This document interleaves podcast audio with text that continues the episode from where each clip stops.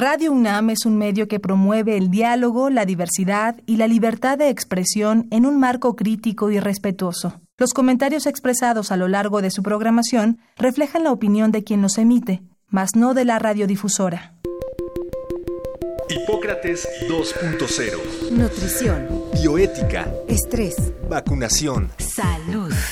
El Programa Universitario de Investigación en Salud y Radio UNAM presentan Hipócrates dos punto cero. Investigación y vanguardia en salud.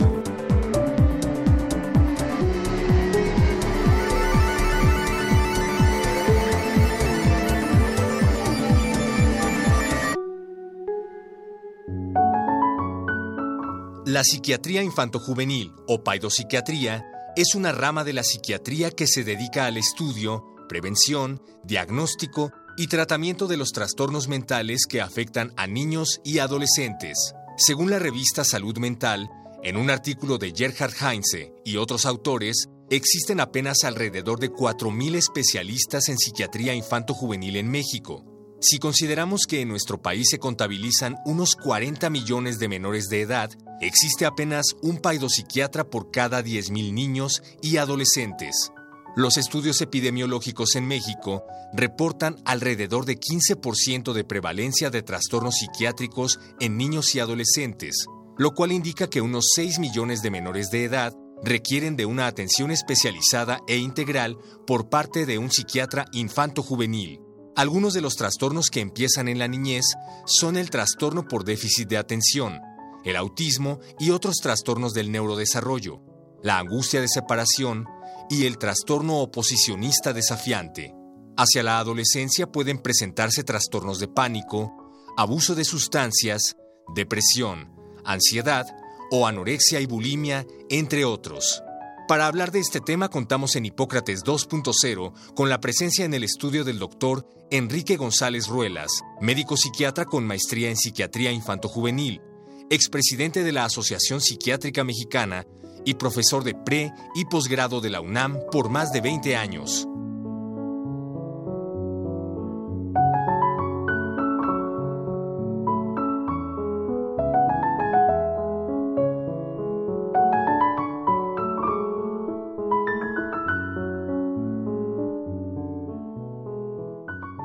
Hola, ¿qué tal? Bienvenidos a Hipócrates dos punto cero. Como cada semana eh, estamos aquí en la cabina. Yo soy Mauricio Rodríguez y saludo a Omar López Vergara. Omar. ¿Qué tal, Mauricio? Queridos radioescuchas, gracias por estar en Hipócrates dos punto cero el día de hoy. Como lo oyeron en la cápsula, vamos a hablar sobre psiquiatría infantil.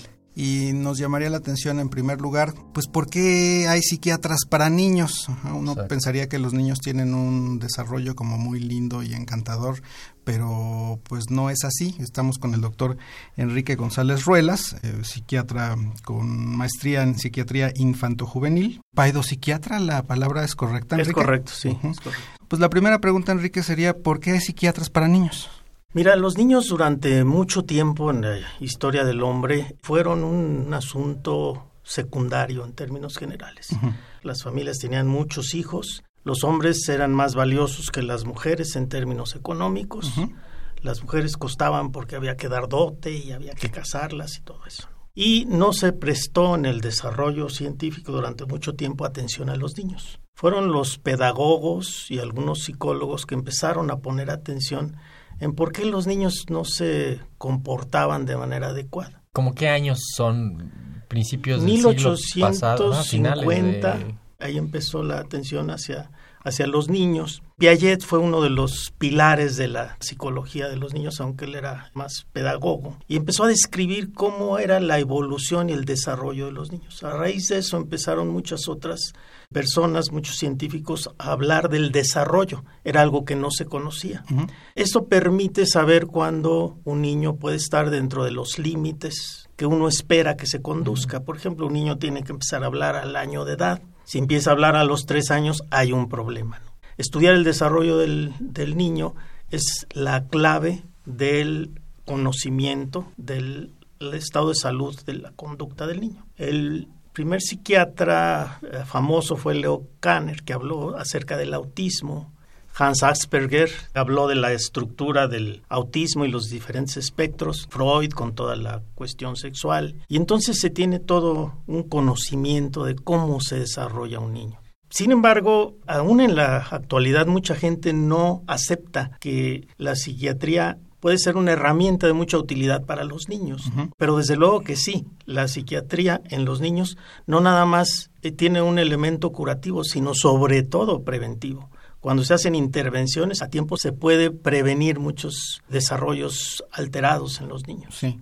Ha, ha habido muchas películas donde se ve a personas teniendo, por ejemplo, electrochoques en plena conciencia, este, y entonces estas películas han influido como que la gente tenga cierto desdén o ciertos miedos por la psiquiatría, y eso supongo que sucede aún más en la psiquiatría infantil o la paido, paidopsiquiatría.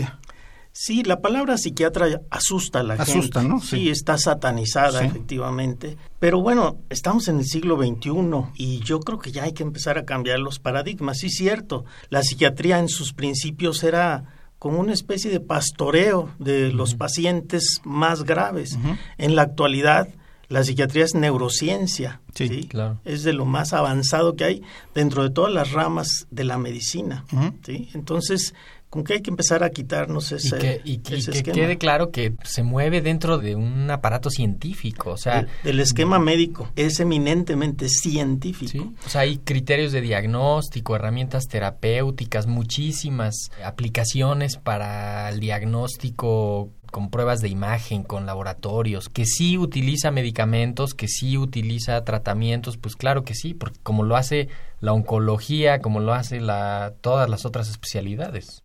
Yo tengo muchos años dando consulta y es frecuente, muy, muy frecuente que las mamás o los papás digan, es que no está muy chiquito para que tome medicina. Le digo, bueno, pues ahorita el tamaño de su enfermedad es chiquito. Si usted quiere esperarse a que esté grande, pues tendrá que tomar mucha medicina. Pero es muy curioso porque mucha gente le deja de dar los medicamentos que están bien indicados, que en donde hay miles de sí. estudios científicos, y le dan, por ejemplo, un suplemento que lo oyeron que viene de la India y que tiene raíces de no sé qué cosas que quién sabe Dios sí. dónde, sí, sí, sí. Qué, qué efectos tendrá, ¿no? Yo me imagino que como se accede a las enfermedades mentales es a través del lenguaje. Así es, eh, el pensamiento y, y el lenguaje, claro. Y que eso implica una entrevista y algunas cosas indicativas del lenguaje, pero los niños, ¿a partir de qué edad empieza a haber problemas si son más de conducta que de lenguaje? ¿O cómo, cómo acceden a esto ustedes? ¿Cómo lo diagnostican? Es exactamente igual que con los adultos, es la conducta, lo que observamos, la conducta, lo que nos refieren los demás de esta persona y lo que dice la gente. Por ejemplo, hay una enfermedad que se llama trastorno obsesivo compulsivo. A veces esa enfermedad es muy grave, puede tener síntomas que se pueden observar desde el año de edad. Recuerdo el caso de un niño que solamente se podía dormir si, si tenía puestos sus zapatos. Un niño de, de diez meses de edad. Solamente con los zapatos puestos se podía dormir y si no, no se dormía, lloraba y lloraba y lloraba. Bueno, eso es un dato obsesivo y eh, efectivamente mejora si se da un tratamiento adecuado, aunque esté tan chiquito. Pero los niños son transparentes, es mucho más fácil entrevistar y hablar con un niño que con un adulto. Los adultos tienen muchos mecanismos defensivos, prejuicios alrededor de sí mismos y del mundo. Los niños no, son bastante transparentes, entonces basta platicar con ellos. Por ejemplo, los famosos miedos de la infancia, el niño que tiene miedo a que se le aparezca el monstruo, los niños con crisis de ansiedad frecuentemente lloran o tienen miedo que sus papás se vayan a morir, sobre todo al filo de los cinco o seis años de edad, cuando hacen conciencia de esto. Eso es ansiedad. No es miedo. Pero bueno, este, solamente la persona experta en el tema puede dar esta opinión. Si te lo da la vecina Chuchita o el maestro, que bueno, son muy buenos para muchas cosas, pero no para diagnosticar precisamente, ¿no? Pero sí, puede ser una mirada útil, ¿no? De, de hecho, pues que lo, te dé una retroalimentación de qué está pasando con el niño, con la niña ahí en la escuela, en, el, en ese ámbito, ¿no? Sí, claro. Por ejemplo, un niño en edad escolar, yo tomo en cuenta lo que me dice su mamá y también pido que hablar con el papá. Muchas veces la mamá tiene una visión totalmente diferente de la del papá. Después pido la opinión del maestro. Después tengo mi propia opinión y le pido su opinión al niño. Con todo eso se llega a hacer el diagnóstico. A veces el diagnóstico es sencillo, porque todo está así como A, B, C, D. Pero otras veces el diagnóstico es más complejo, ¿sí? También hay casos en donde no, no sabe exactamente. Ahorita precisamente estoy viendo un, un caso que sospecho que se trata de algo extraño, muy extraño, que se llama migraña abdominal. Es un dolor terrible, súbito, muy fuerte, que se acompaña de vómito, que se acompaña de malestares psicológicos, diríamos, sí, y que después desaparece, viene y desaparece, igual que una migraña. Y los médicos internistas descartan toda la posible patología física. Entonces, bueno, ese es un diagnóstico difícil. ¿Por qué llega con el psiquiatra? Porque todos los demás médicos dicen, no, pues no tiene nada. Y digo, bueno, ¿cómo pueden decirle a alguien que no tiene nada si se está muriendo sí, del algo. dolor, no? Pueden decir, yo no encuentro nada, eso sí, pero no tiene nada. Entonces, pero sí, muchos médicos cuando no encuentran algo más que hacer, lo mandan con el psiquiatra, suponiendo que es un asunto, ellos dicen, psicológico. Pero en términos generales, el setenta por ciento de lo que vemos los psiquiatras no es psicológico, es orgánico. Tiene que ver con neurotransmisores, tiene que ver con serotonina, noradrenalina, dopamina, uh-huh. con todos estos. Uh-huh.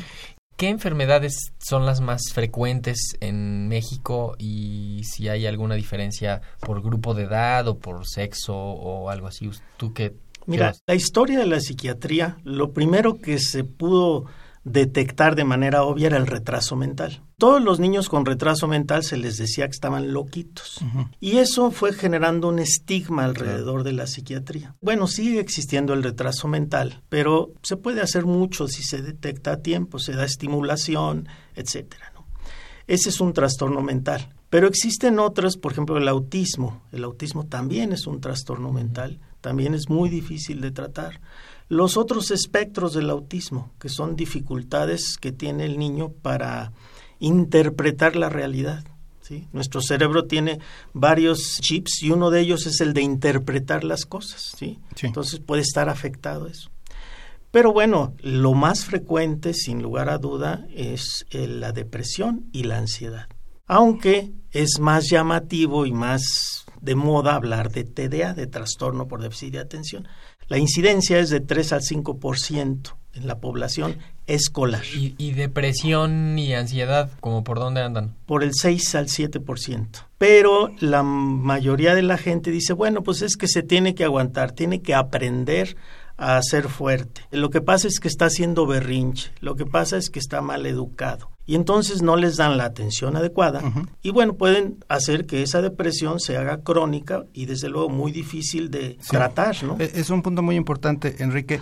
¿Cuáles son los signos o síntomas que puede tener un niño de depresión? Supongo que no son los mismos que en un adulto.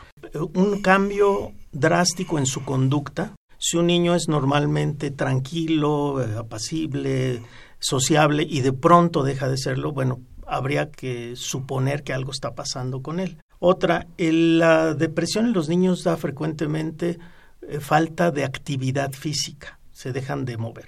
Empiezan a dormir más de lo habitual, pueden dormir más horas, les cuesta más trabajo pararse y duermen en el día. No existe el llanto así tan abiertamente, pero sí se vuelven más sensibles. Son más sensibles a los comentarios o a las cosas que se... Más irritables, ¿no? Más irritables, exactamente. ¿A qué edad debuta un niño que, con depresión? Con depresión. O sea, ¿dónde es lo más frecuente verlos? ¿En la primaria? En... Es más frecuente en edad escolar, por ahí de los ocho. Sí, uh-huh. Sin embargo, también está descrita la depresión del recién nacido que fue separado de su madre y metido en asilo, uh-huh. por ejemplo. Esa se llama depresión anaclítica y bueno... Finalmente se describe como depresión, pero es alrededor de los ocho cuando es más... O sea, en segundo o tercero de primaria, por ahí. Exactamente. Enrique, hablabas de una prevalencia del trastorno por déficit de atención e hiperactividad de tres a cinco por ciento. Quiero decir que en una escuela de cien, cien alumnos habrá entre tres y cinco niños que tengan déficit de atención. Y seis con depresión. Y seis con depresión. Con ansiedad. Y otros tanto con ansiedad, claro, claro. O sea, hay, en una escuela de cien, de cien niños...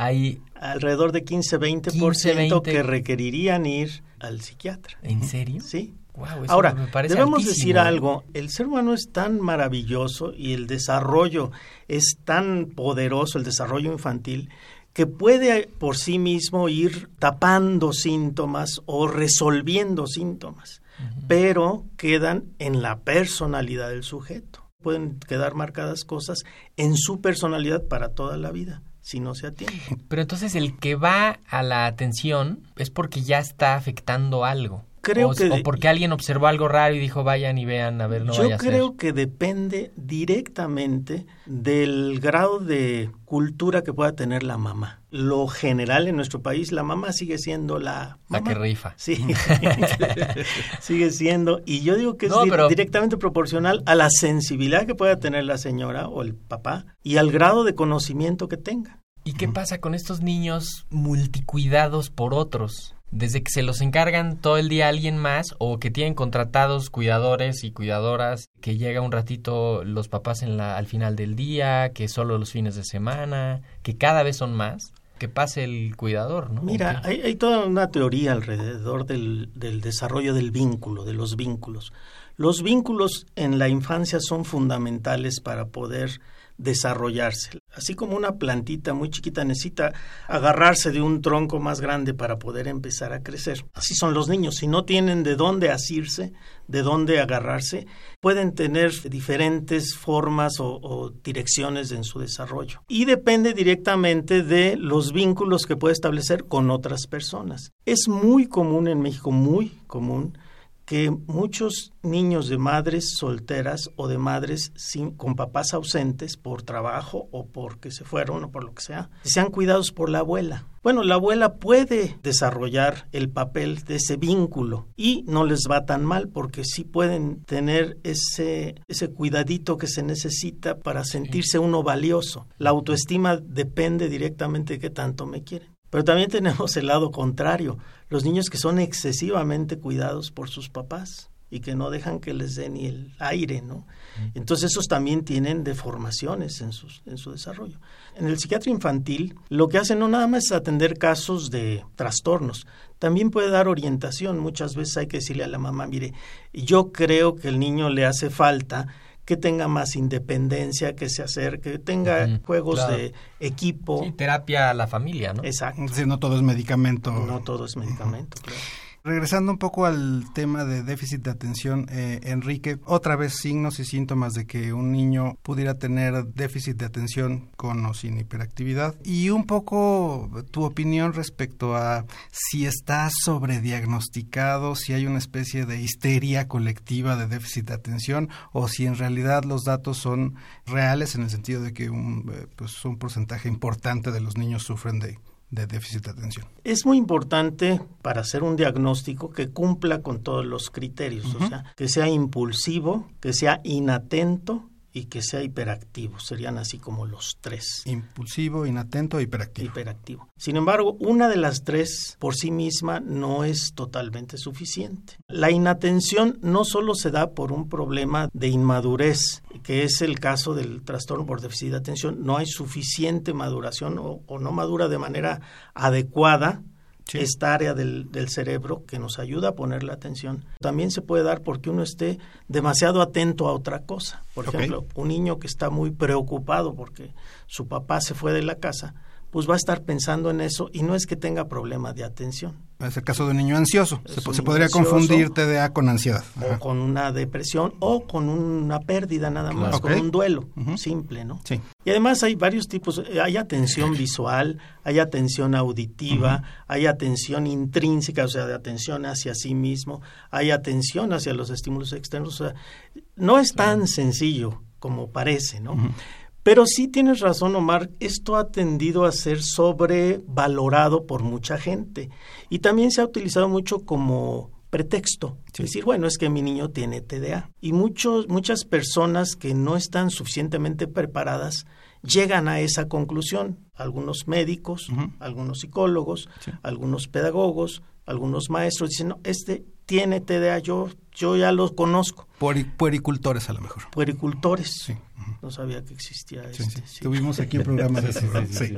Yo creo que el diagnóstico preciso a veces es obvio, pero otras veces no es tan sencillo. Hay que Ajá. tener el grado de análisis que tiene un psiquiatra. Sí, sí. No, no es un niño inquieto, no es no necesariamente de no. eso. O sea. Y ahora, todos necesitan medicina, pues no, unos sí y otros no. Y todas las medicinas hacen daño. De hecho, de las que recetan los psiquiatras, yo diría que casi ninguna. No, no hacen daño, o sea, son medicamentos que han sido probados, que han sido este, utilizados por muchos años. Por ejemplo, el metilfenidato, que es el clásico medicamento para el déficit de atención. El Ritalin, ¿no? El famoso Ritalin. Uh-huh.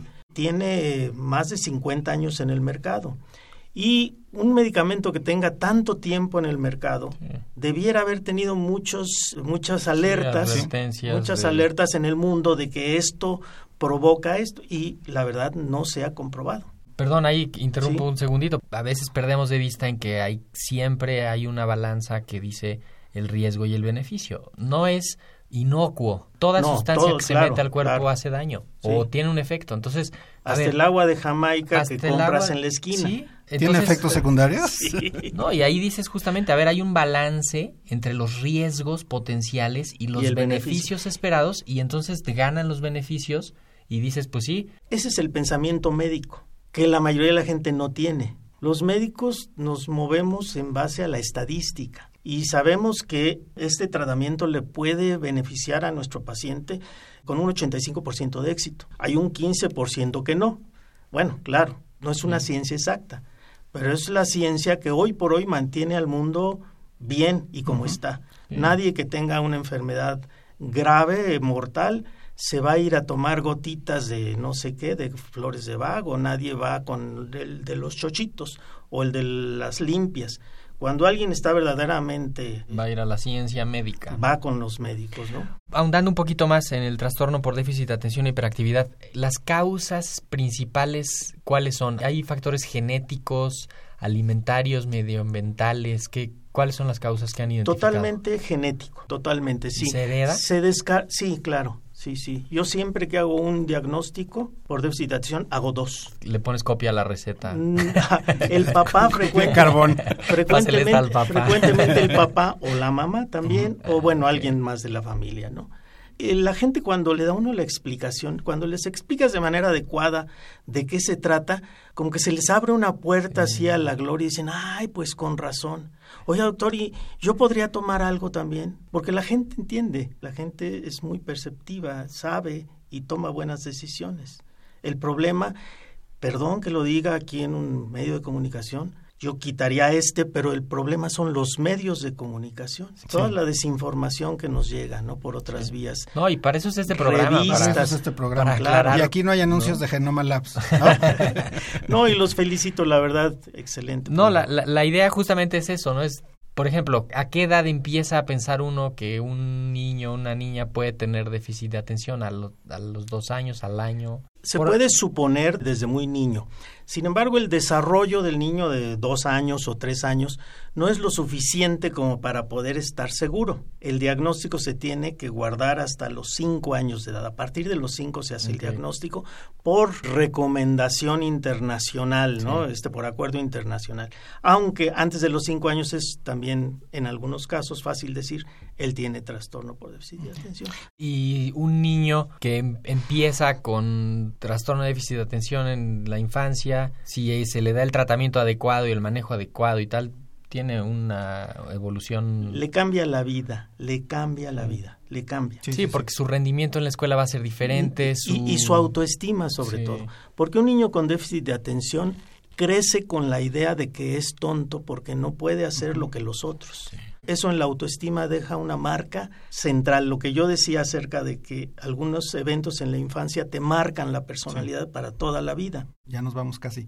Niños esquizofrénicos, ¿qué tan prevalente es? La prevalencia es baja. La esquizofrenia, por definición, es una enfermedad que empieza en el adulto joven, alrededor de los veinte años. Sin embargo, sí hay descritos casos de esquizofrenia infantil, está todavía en duda el diagnóstico, uh-huh. pero sí se sabe que hay un grado de desorganización mental uh-huh. en los niños que mejora, igual que en la esquizofrenia, con medicamentos. Con medicamento. Sí. Y no me puedo ir de aquí sin preguntarte, ¿qué pasa con los amiguitos imaginarios? Pues los amiguitos imaginarios son parte de la fantasía del niño. De un niño norma- normal. De un niño normal uh-huh. y en una etapa específica del desarrollo, que es el, en la vida escolar, uh-huh. ¿sí? antes de la adolescencia. Okay.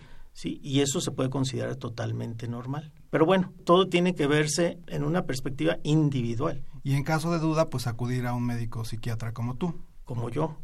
¿Dónde te puede, bueno, eh, tú eres un psiquiatra muy famoso, ¿dónde se te puede eh, localizar quien quiera una consulta contigo? ¿Dónde te puede ver? Muchas gracias por la oportunidad, Omar. Es, el teléfono de la clínica es el cincuenta y dos cero tres, cero tres treinta y cuatro. cincuenta y dos cero tres, cero tres treinta y cuatro. Ahí estamos a sus órdenes. Y si no, o sea, si tienen esta resistencia a ir directamente con un psiquiatra infantil, platíquenlo con sus pediatras, platíquenlo con el psicólogo de la escuela, con, ¿no? Y, y, y vayan buscando el camino. O sea, es importante que quede el mensaje de que el diagnóstico oportuno de un problema mental, eh, de una alteración psiquiátrica en un niño, le puede cambiar la vida al niño y a la familia. Entonces, más vale entrarle con un poquito de miedo temprano que ir cargando el problema y arrastrándolo como una bola de nieve después. Que después ya va a ser muy difícil. Para, para amarrar con todo lo que hemos dicho, yo podría volver a decir lo del principio. La psiquiatría es una de las ramas de la medicina que en la actualidad tiene el mayor grado de desarrollo de todas las otras áreas. El mayor grado de desarrollo. Entonces, si ustedes van con un científico, que puede ayudarles a resolver muchos problemas. Y no solo del individuo, sino de toda la familia. De, de los y, grupos sociales, claro. Y eso es padrísimo. Oye, Enrique, pues muchísimas gracias por venir a Hipócrates dos punto cero. Gracias a ti, gracias a ustedes y estoy a sus órdenes. Gracias, Enrique. ¿De qué vamos a platicar la semana que entra, Omar? Eh, la próxima semana, Mauricio, tendremos a un invitado espectacular, un eh, egregio médico, Premio Nacional de Ciencias, investigador del Instituto de Fisiología Celular de la UNAM, y hablaremos sobre comunicación celular, eh, un tema que pues, está presente en casi todas las cosas que tienen que ver con medicina, donde se investiga muchísimo y que sí. pues, resultará seguramente interesante para sí, todos. Vamos a tratar de que un tema que parecería tan complejo, pues ve, vamos a ver que sí tiene algo que ver y mucho con todo lo que nos ocurre día con día. Así es, pues agradecemos a todos nuestros radioescuchas habernos sintonizado y nos vemos la próxima emisión de este programa. Hasta la próxima. Gracias. Agradecemos al doctor Samuel Ponce de León, coordinador del PUIS y coordinador académico de la serie. El Programa Universitario de Investigación en Salud y Radio UNAM agradecen tu escucha. Te esperamos la siguiente semana para platicar sobre lo último en materia de salud e investigación en Hipócrates dos punto cero. Investigación y vanguardia en salud. Se despiden de ti en la producción Paty Gamboa, Héctor Castañeda y Alejandra Gómez. Hipócrates dos punto cero. Radio UNAM. Experiencia sonora.